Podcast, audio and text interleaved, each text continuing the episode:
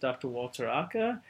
Dr. Cradock is busy trying to just live life. Having two kids is just not easy, you know. Uh, and actually, the funny thing is, my next guest, who has two kids, can I see a test to that? You know, uh, Dr. Deep Shah, what's going on? Hey, Dr. Walter, what's going on, man? How are you? Good, man. Good. Hey, thank you so much for taking your time to uh, come on here. You know, the one thing about this podcast is we were trying to get validity. We're trying to get people who, you know, have credibility to talk about their especially and exactly what's going on in dentistry. We get a lot of emails and, and, and calls about pediatric dentistry.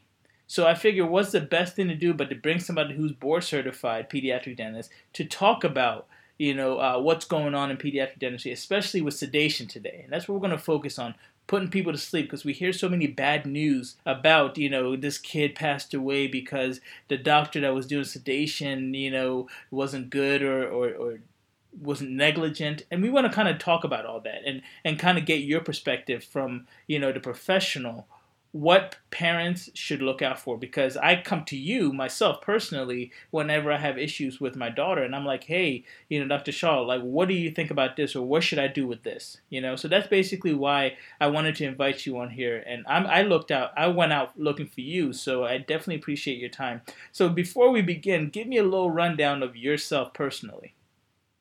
Absolutely, man. Well, thank you first of all for having me on. I'm looking forward to looking forward to this uh, to the show. Uh, for me personally, like you mentioned, I've got two kids. I've got two little boys. Uh, one just turned two, and the other one was just born uh, this past February.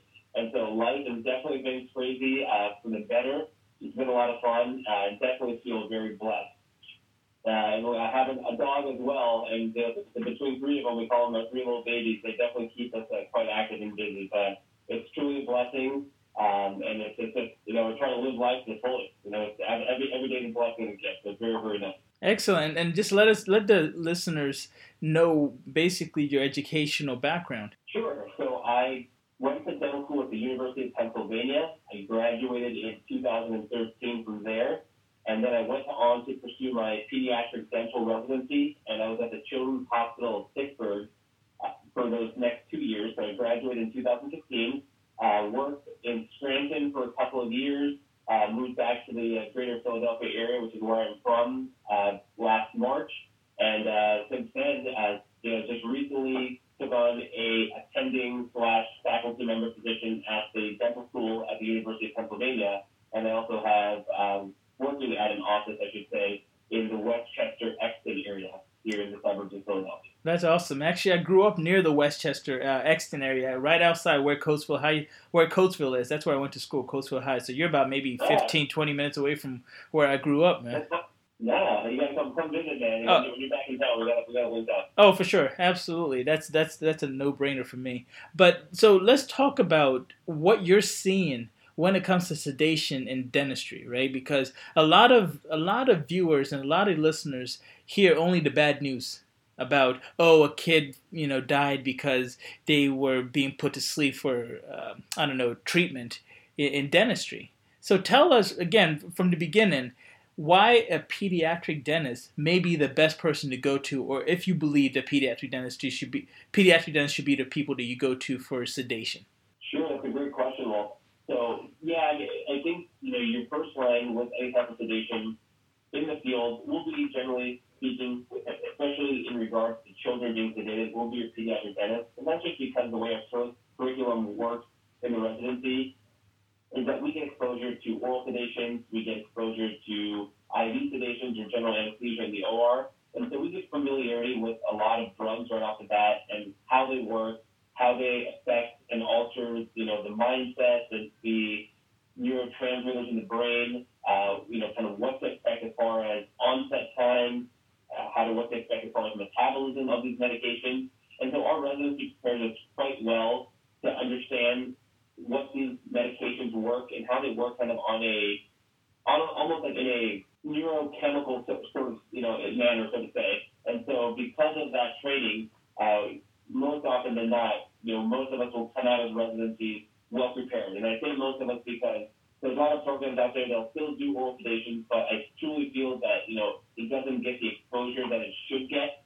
Um, and I think there is some room for, for improvement in pediatrics psychiatric residencies. That's just my personal opinion, just based on talking to colleagues and just seeing others around me that have been working, especially here in the Northeast.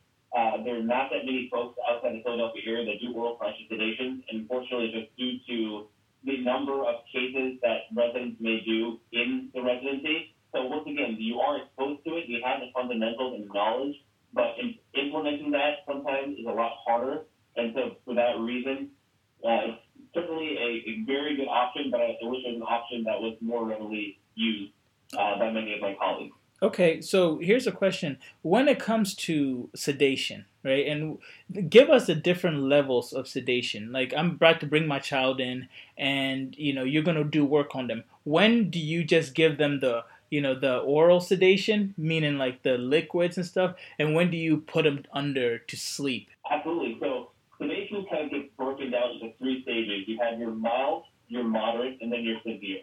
So, your mild sedation is along the lines of using laughing gas or nitrous oxide, and also using an oral sedation called Versed, also known as midazolam. Uh, midazolam is an anxiolytic medication, so it solely helps to help kids who have anxiety, and it's kind of like the child's version of a Valium, so to speak. It has a very similar property. It works from the GABA receptors in the brain, uh, and very similar to the way alcohol works, actually. It kind of disinhibits uh, the, the GABA neurons but you're not saying you're not saying that it has the same reaction. Like you don't have a hangover from this, correct? Correct. There's, there's no hangover. No, I'm just saying in terms of neuro, the, I guess the, the mechanism, of action and the neurochemistry, the way the receptors that Versed affect are the same receptors that alcohol would, would also hit. Good, good. Uh, I just don't want parents yeah, to think that. Metabolism rate and all, everything like that is totally different. Okay. Uh, but it, it, it elicits an anxiolytic effect, and so it helps a child, let's say, who's nervous, a little nervous, a little bit on the edge. Just helps them kind of take the edge off, edge off for the procedure. And so I tend to use it for children who had maybe a, a single tooth or two teeth that are extracted that need extraction, or a couple fillings, you know, back-to-back fillings. Uh, something that just buys me, uh, you know, gives me about 20 to 30 minutes of working time. It's a pretty uh, quick-acting medication. It's once you administer it, you can administer it either orally, uh, nasally, you can also administer it IV uh, if you're you know, doing something, for example, a wisdom tooth extraction. But most commonly used if you're doing oral conscious sedation, it's going to be either the oral, oral or the, I, the IN route, uh, which is nasal. It takes about 10, about 15 to 20 minutes to from the initial onset if the child drinks it. You're going the nasal route, take it about three to five minutes, and then you have a good 20 to 30 minutes off of working time. So, you know, generally meant for quicker procedures in the office. Got you. And so that's the the bottom one, right? That's the mild. What's that's the mild, yeah. what's the moderate? So we're stepping it up. What's the moderate? Sure. So if you're going to do a moderate sedation in office, you're looking at uh, Demerol hydroxyzine combination. Now there's some programs out there that'll you know do a moderate slash deeper sedation using a triple cocktail. Uh, they'll have chloral hydrate on board. Uh, those sedations, from what I hear, work very, very well. I wasn't personally trained in using chloral hydrate just because there's no reversal drug out there for chloral. And that's just one of the big things to keep in mind is nowadays, with the way things are moving, you want to be very careful about using medications that do not have a reversal agent because you know, there's nothing that you can give in the event of an adverse reaction. And so chloral is something that I'm familiar with, but I personally have not used for that reason. Uh, but I'm very comfortable using Demerol, uh, which is Vistaril, and then hydroxyzine, also known as, excuse me, uh, let me repeat that one more time. Demerol, which is also known as meperidine, and then the, your hydroxyzine, which is also known as Vistaril. Um, and those two are synergistic when they work together, and they have a great effect. That will elicit more of a moderate sedation. And so it's very important, by the way, what I forgot to mention, is if you do any of these, of sedations in office, it's good to have a monitoring, monitoring system.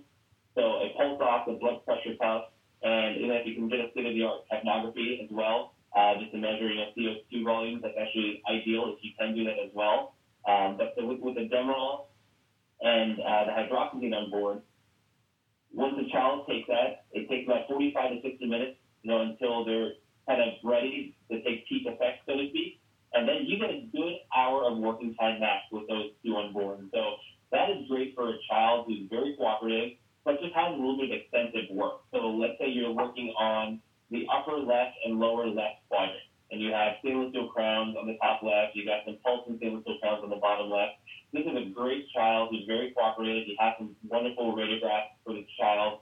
but they just need a little something to kind of get them over the edge with all the pushing, you know, and a little bit of pressure that might be going on.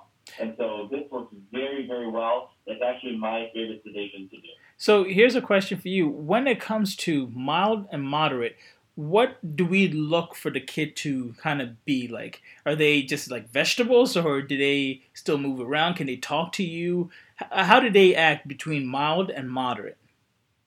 Sure. So when you have a more of a mild case, uh, and, and, this definitely it, it, it's a great question, and it, it, this is one of those things where it's hard to have a definitive answer because every child will metabolize the medication differently. Yeah. But generally speaking, with the Versed, which is your mild sedation, I like to call most of the time you'll get something called a um, I call it rodeo treatment because sometimes you just got to buckle up those shoes and you can have a child that's going to be a little squirmish.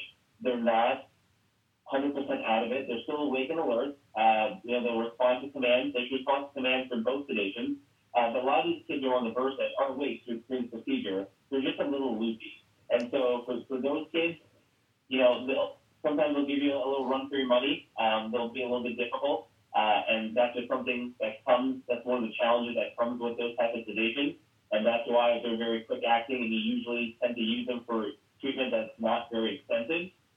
On the other hand, your moderate sedation with the Demerol hydroxyzine, uh, those kids will generally end up taking a little snooze on you. So they're, they're, they're well behaved. You have x-rays on them. I'm looking for diagnostic x-rays that I you know, can visualize. I know exactly the treatment on hand. And those kids are pretty chilled out to begin with. And so when they're on this, they just, you know, most of the time will take a snooze. They have their eyes closed. You know, once again, the biggest thing here is that they are not deep, so they should be able to respond to your verbal commands, to your stimuli. They just might be chilled out with their eyes closed and just totally comfortable, and that's exactly what you're looking for. Okay, and uh, when it comes to age-wise, what would you recommend is the youngest that somebody should do mild or moderate? And if this is a tough question, I understand that every kid is different, but what do you look for when it comes to you know being able to sedate somebody? When is the youngest that you can actually sedate a mild or moderate? Uh, you know, put yeah. yeah. That's that that's tough to answer because it all depends on personal choice and personal comfortability. Okay. Uh, I'm okay, for example, seeing a two two and a half year old to do Versed. Uh, I will not give a child, you know, Demerol uh, at that age. But for me, giving a child Demerol, um, uh, okay, a Demerol hydroxyzine cocktail. That's a moderate. That's a moderate. Yeah, yeah, right? moderate. Yeah, it's moderate. At, at, least three, and that, that's for me. Um, I will not, you know, go go any younger than that for for the Demerol. Um, but for the uh, excuse me, for the Versed, I have done two, two and a half. Uh, like I said, sometimes these kids come with baby ball decay, and teeth D through G are just totally rotted, rotted out. There's an abscess, and I know that I can, you know, taking those teeth out is quick one, two, three for me in the office. And instead of seeing them through GA, I'm comfortable seeing them that early where I can give them a little bit of Versed. In, in those cases, a lot of times it's intranasal Versed that I'll give them. And so they're pretty zonked uh, quickly. Uh, the, the intranasal does burn. That's the only you know, kind of side effect of that. But when they're that young, you have the amnesia effect, it kind of counterbalances in the end. And so most of the time, even the older kids may not really remember what happened or they're kind of a little disoriented once the procedure is completed.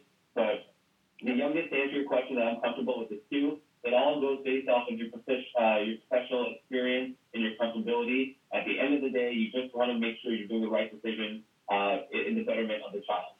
So, what do you think that uh, parents should look for when it comes to the mild and moderate? What what kind of equipment should the doctor have so that the parents feel comfortable to say, okay, you know what, this person knows what they're doing and they're actually going to be able to take care of my kid?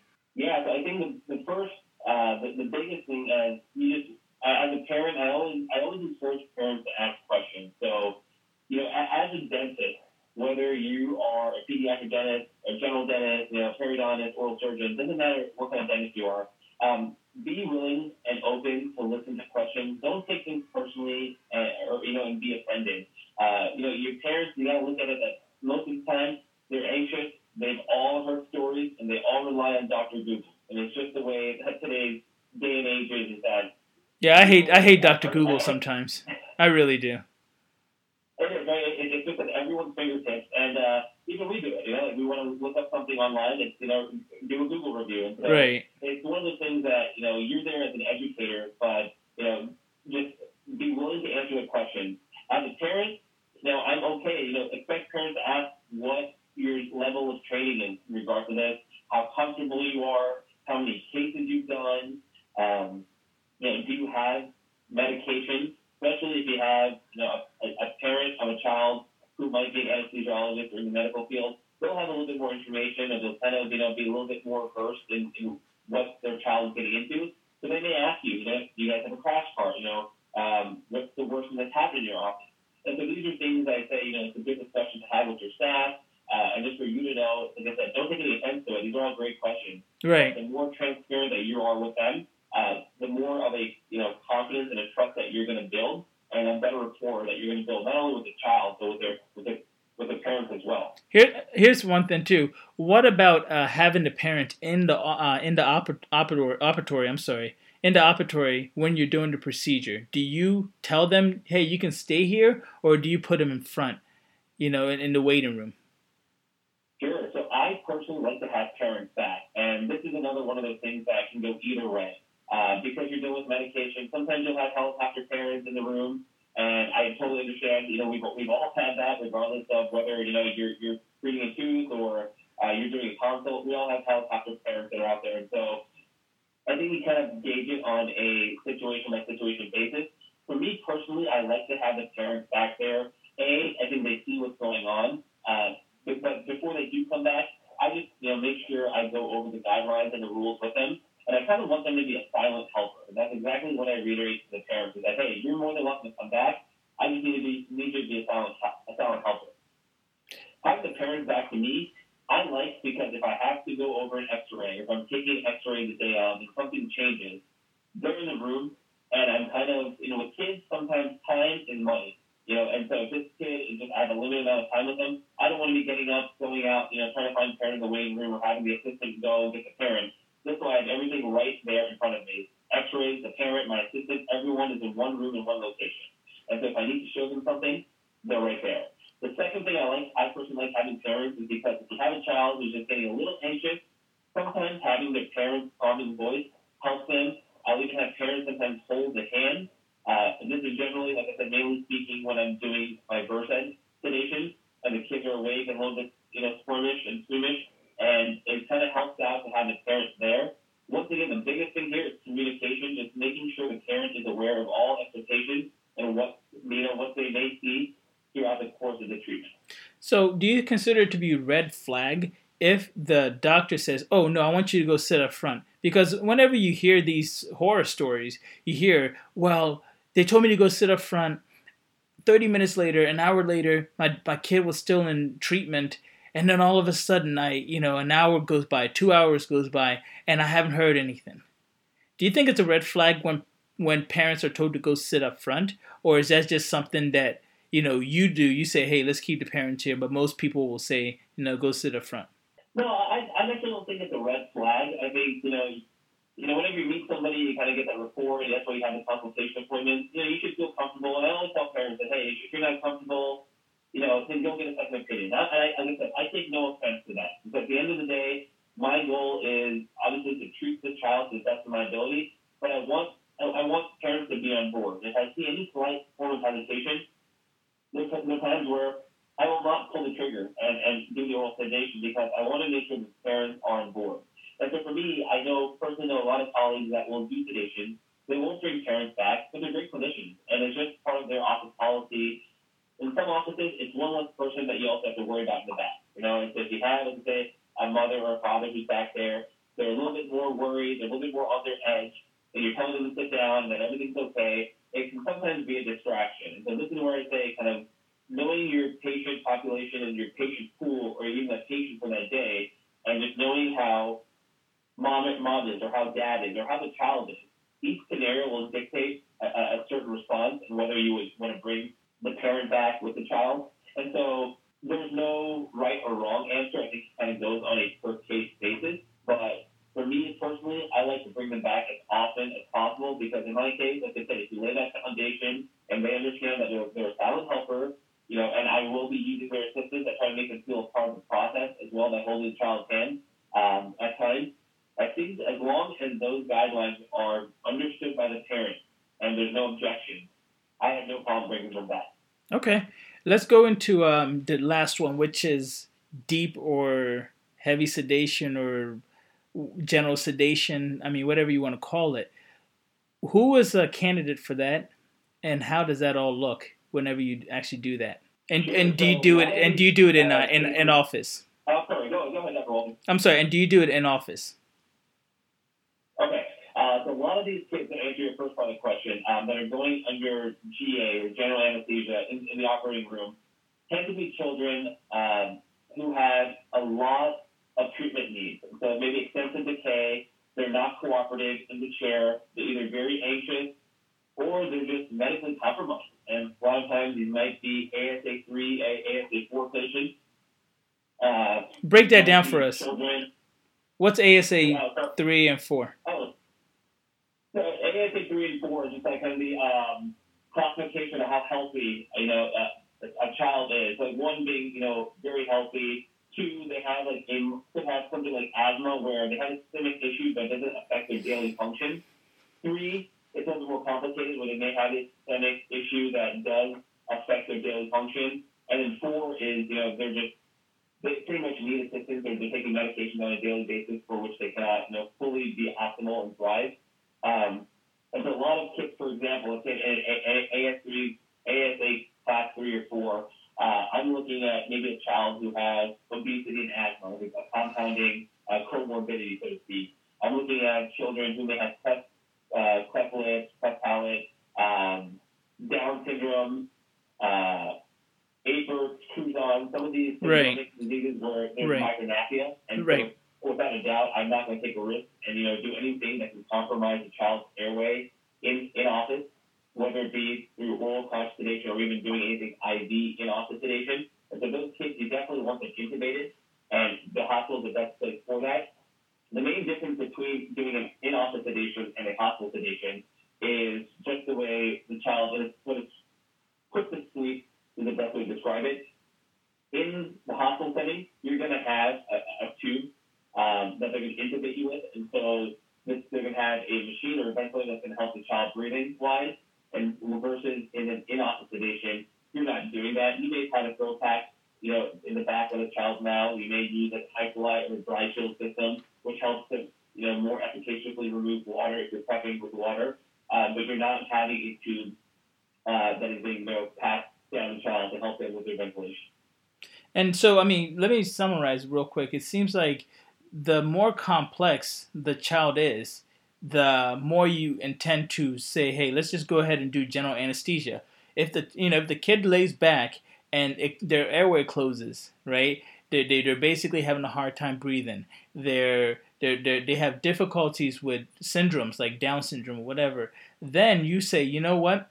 For the safety of the child, for me to be able to monitor every single thing that goes with them, let's go ahead and put them to sleep. Put a tube down their throat so that the tube can breathe for them. So I'm not worried about, hey, are there is the airway going to be closed when I'm in the middle of doing a filling or an extraction? Correct? Absolutely correct, especially those patients who are at high risk. You know, like I said, especially if they're syndromic, uh, you know, if they have certain things like pyloric stenosis, you know that there's some underlying factors that are going to, you know, that are going to complicate the airway. In a child, you know, the airway is the most important thing. And so you never, and if you get a child that, you know, starts having a laryngospasm and it gets worse, uh, I look at a child's airway as, you know, a toilet, because if you flush that toilet, things just start, like, you know, going round and round, and those are stuck up real quick, and that's what you do not want, is to get into a messy situation with a child, uh, if you can absolutely avoid that, because, you know, th- those are not, those are not fun, and unfortunately, those are a lot of the cases that you do hear about in the news um, with a, you know, unfortunate outcome. Right. So most of the time when you do the general anesthesia, you're doing this in a hospital setting, correct? So, yeah, so personally, I like to do, I have a, a dental anesthesiologist, so I'll do a lot of IV cases in office. But with those kids, they're class one or class two um, in regards to ASA classification. I also do assessment, which I think is very important for anyone who's doing oral conscious sedation or even IV sedation in the office. Because you want to take an airway assessment of the child. So you're looking at uh, their Mallampati and Brodsky score, and kind of measures, you know, how much of how much of a uvula you can see, which is the Mallampati, and then Brodsky is how much of their tonsillar, you know, it, and in the back of the throat in a more of a lateral dimension that's accessible. So basically, you examine you examine back there to make sure that you can see all the way through to the end, right? You're gonna see the uvula and are the are, are the tonsils touching or anything like that. You want to see a clear path, like it's kind of like you're on the highway. You don't want to see any uh, construction. You don't want to see any uh, accidents. You want to see straight down the road. You got it, man. I, I want to be on a freeway where it's 70 miles per hour and there's no, you know, there's no construction on the road. That's not Houston, by the way. On a 45, you know, 45 miles per limit. Right. Um, freeway with you know construction and you know merging and things like that. Those are the, the more clear and direct you are, and the you know the ease of access that you have. Uh, a recovery for the patient is easier, it's safer, and your time of working is going to be quicker because you're not going to be sitting there um, doing a chin lift you know, trying to get underneath and you know having to worry about the child desatting and things of that nature. So right. you want to make this as crystal clear, smooth as possible, not only for you as a provider, but also for the child's recovery.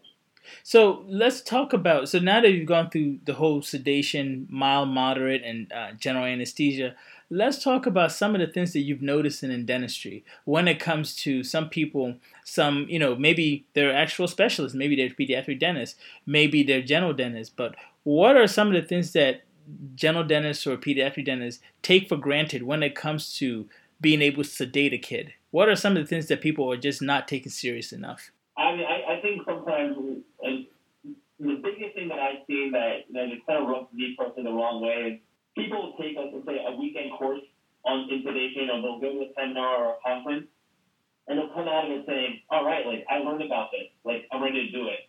And I always say, seeing is believing. And you can have two or three great cases, and that's not even enough. I'm saying you could do 30, 40, 50 smooth cases. But in dentistry, it only takes one case uh, and, and one unfortunate event, you know, to really put a, a dent in, in your career or even your confidence. And so even to this day, I mean, I've done over a thousand oral sedations. I, I, I never get too comfortable. And I think that's the message here is that I think any person that, that does oral sedation on a routine basis, does IV sedation or is even in the GA, um, you just never get too comfortable because the moment you get too comfortable, that's when something's going to happen. And so you're always on edge. You're always to stay alert and heightened. The other thing is that a lot of times people feel that these are these medications are magic, and it's the answer to their you know problems. And so that is also you know not the case. You're going to be battling, like I said, the kids sometimes, especially when it comes to Versed. And so you have to be mindful of how much you're going to give the child, and do you have the proper dosing? You need to be comfortable with the dosing. You need to understand that once you dose, you can't redose. You know, you don't know what some of these medications have the first pass effect, and that's the only downside sometimes with oral sedation is that it's not titratable. And so you don't know how the child is going to respond to it. You don't know how much they're going to metabolize. Sometimes if the child is a little bit heavier, these medications will tend to hang around in your adipose tissue a little bit longer. So instead of having an onset, let's say with Versed, which could take 15 minutes, you might get an onset at 30 minutes. And then instead of the child, you know, being up in, you know, on their feet, let's say 45 minutes, it might take them an hour, hour and a half, uh, because when that medication drug is in the adipose tissue, it's going to hold on into those fat cells a lot longer. And so there's a lot of other things that you got to take into consideration. And so the best thing I recommend is that if you're wanting into oral sedation, because I do think it's a great, a great medium between nitrous and then going to the other extent, which is GA, it's a great intermediate option. I do recommend, yes, get up to date on your knowledge, take courses, uh, you know, get the education that you need from those seminars and those courses, but go out and shadow oral surgeon or go shadow a pediatric dentist or an IV anesthesiologist and get familiar with the medication. See a child desatting, you know, see different scenarios and situations uh, because it really, you know, learning about it just doesn't do it justice once you're there and you're hands on. So let me try to summarize what you just said right there. Um, you're basically saying to our listeners that whenever you give a, a, a child or patient of yours uh, something that they take into orally, you can't actually tell them, hey, you know what, I'm going to be able to give you this certain amount, you know, and it's going to work exactly this way, right? You can't do that. Titration really means that you can actually control for how much you give exactly to the to the milli, milliliter, right? And you can't do that uh, when you do that. So patients actually end up maybe getting hit with the medication really fast or really slow, and fat tissue holds on to that medication and then releases it. So maybe something that you thought was going to be over in 20 minutes might end up taking 40 minutes because that the fat tissues have basically started releasing more of the medication into the kid's uh, bloodstream. Correct? Absolutely, well, uh, absolutely correct. I mean, you're looking at multiple factors here. So uh, it's not going to be a cookie cutter, you know, scenario or cookie cutter diagnosis. You have to evaluate the kid. You need to know, understand what the kid's demeanor is. Are they compliant with radiographs? You know, do you have X-rays on them? Um, what's their BMI like? No, do they have more adipose tissue? What's their airway like? Know, that's one of the biggest things is what is their airway? If they have a Mount, Mount one, Brodsky one, it's a very nice open airway, fantastic. If they're an M3 with like a B4 kissing tonsils, that's what you don't want to stay away from because you know they're going to see that when you quick because that that airway, that upper airway, is going to have a lot of resistance, and so you're going to want to, you know, that's something that you may not want to take a bite on and do in office. And so there's a lot of different criteria and factors that that are going to play a role, excuse me, into patient selection. But at the end of the day, that's what it comes down to. It comes down to patient selection, patient criteria. Um, and that's going to really, really help determine, you know, kind of the route that you want to go pursue. And so basically, and, and, and, anybody can actually look this up. If you want to look up kissing tonsils, it's actually pretty interesting because literally the tonsils on both sides touch each other. And that actually could end up closing an airway when the child lays down. So it's really interesting. This is the time I'm actually saying Google something. You know, uh, how long does it take you to actually go through the pre, um, I don't know, pre uh, uh um, surgical uh, evaluation on a child?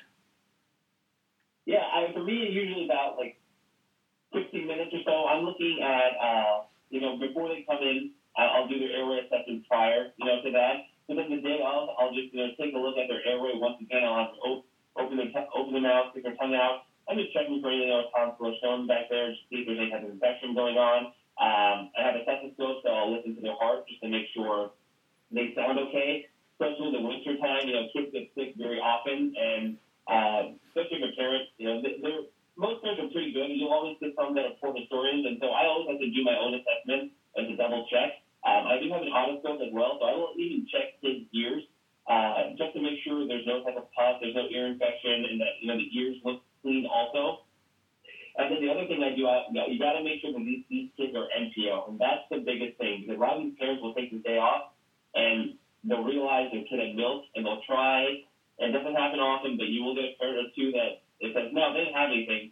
And then little Johnny has like chocolate all over his mouth. you're, looking at him like, liar. Like, what do you so you, you know that they had something to eat. And so that's the biggest thing is, I, like I said, you let parents know ahead of time that, you know, this, if they eat something, yeah, you, you, you this is a dangerous situation. You know, you bring this child at risk of a very negative adverse event that can occur, which can lead to them, you know, being hospitalized and even worse. And you know, you don't want to go there. And so once you imply that to the parents, they talk about the grave dangers of, of you know them not being compliant with the rules and the regulations of the sedation protocol.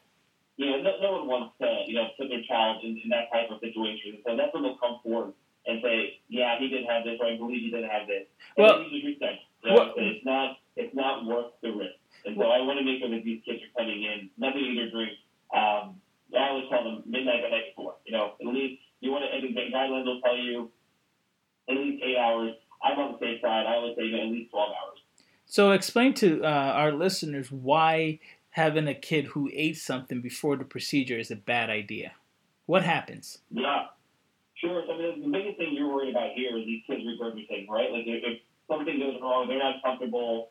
Um, they have to, you know, in their belly. We're using nitrous. Nitrous will cause some distension of, of, of your belly as well. And these kids, if you kind of lose your reflexes a little bit as well. And so if they vomit, what you're worried about here, the biggest thing is this child kind of vomiting and bringing up some food or something solid like milk, and then having an aspiration pneumonia. And that's kind of your biggest, kind of one of your biggest regurgitate it, and then I swallow it back in, and it goes down the wrong pipe, and now it's going into their lungs. And that's going to affect their pulmonary function. And I, as I alluded to earlier, kids are a very bad, have a very bad pulmonary toilet. When you know, excuse the language, but when shit hits the fan, uh, it really hits the fan hard for kids. And so Right. you really want to make sure that you're not doing anything to jeopardize that because if you get to a situation where you have a little bit of spasm and now all of a sudden now you have a pulmonary, you know, um, the kid swallowed the milk and went into uh, the wrong the wrong pipe, um, you know, you're going to start seeing stats decrease and, you know, you're going to really want to become, uh, to make a, a bad situation worse very, very quick. Okay. Well, last question, and we'll wrap it up here, um, and we'll bring you on for other stuff. But how safe? Let's let's end on a good note, because I honestly know this answer. But how safe is it for you to go to a pediatric dentist and for them to either give your child, you know, a mild, moderate, or general anesthesia? How safe is it most of the time? Yeah, so I, I would say it's actually very safe. Um, you know, you're going to professionals at, at the end of the day that have gone to school for this, that have gone to train for this. The ones out there that are doing it are doing it because they're comfortable with it and they have a lot of exposure to it. The ones that aren't doing it, hey, totally fine. And I actually respect the ones that aren't doing it because they are in their comfort zone and they want to, you know, provide the best treatment for the child. And if they think that they're not comfortable with it, then you know that's the decision that they've made, and it's a great decision because you always want to put the safety and the welfare of the child first and foremost. Uh, with that being said, I think there's a great opportunity for you know professionals and pediatric dentists, my colleagues out there, who really want to do oral sedation but aren't comfortable, to learn more about it and you know to become more confident and comfortable. Because the biggest thing I see here, a lot of times you know, you're looking at either one end of the spectrum or the other. You're looking at, hey, let's try with uh, let's try with nitrous, and if nitrous doesn't work, all right, we're going to GA. And sometimes in these GA cases, it's a long wait. You know, these kids might be waiting four to six months, um, and that's generous. You know, sometimes longer than that. And when you're in a hospital setting, the hospital it has a very slow turnover, so you can't see, you know, generally speaking, five, six, seven, eight kids in one day. You know, you may see only three to four or five max. And if you have a constant, you know, a constant wait list, you're you're you're gonna be starting you're gonna start to book out months out. And so I find the oral consultations to be a great in between. Uh, and there's great stuff out there like SDF, you know, which is the which is silver diamine fluoride, which helps to arrest cavities and it's great in the younger population. But the end of the day for me is, is that it's not a definitive restoration. And your goal with these is to buy you time. But sometimes, you know, you might have a kid that's a little eh and on the edge, but you give him an oral sedation and you're able to, let's say, do an occlusal resin versus doing an occlusal SDF on the child. Right. And so my theory is wherever you can do a definitive restoration, I think anyone would like to do that. I'm sure there are cases where you can't do that, and so you try to bring up, bring up these alternative options, and which is absolutely fantastic. But I think the thing is, is that we're living in the 21st century. There are so many different treatment modalities out there, and I think the more comfortable that we are with those modalities, and the you know the more kind of tools that we have on our tool belt, you're able to make a decision, and you're not limiting your patient's treatment and your treatment to just one or two options. Okay. All right. Well, thank you so much, honestly, for uh, coming in today to talk about sedation. I think that that's something that a lot of people want to know about because we go, we take our kids, and our kids are always getting medications of this and that and this, and I want to make sure that people understand what's happening. So, if anybody wants to get a hold of you, how would they go about doing that? Yeah, absolutely. Uh, so I'm on Instagram. Uh, my username is the superhero dentist. Uh, so you can feel free to shoot me a message there. I will post some content time to time, just on everything, anything pediatric related, or from oral hygiene to diet and so on and so forth. So probably the best way to get get a hold of me is through uh, Instagram. And once again, that's the superhero dentist. The superhero dentist. All right, perfect. Thank you so much, Dr. Shah. Uh, we will definitely talk to you soon again. And uh, if we have any other questions, we'll ask. Thank you. Take care. Have a good night, all right? Hey, appreciate it. Thanks so much for having me, and stay blessed, Walter. All right, you too, man. Bye. Bye-bye. Thank you for listening to Tooth Be Told. If you have any questions or comments, please email us at realdentist with an S at gmail.com. That's real dentist, R E A L, dentist with an S at gmail.com. Remember, the opinions on this podcast are just that our professional opinions. The final decision about your health should be made by you and a trusted dental professional.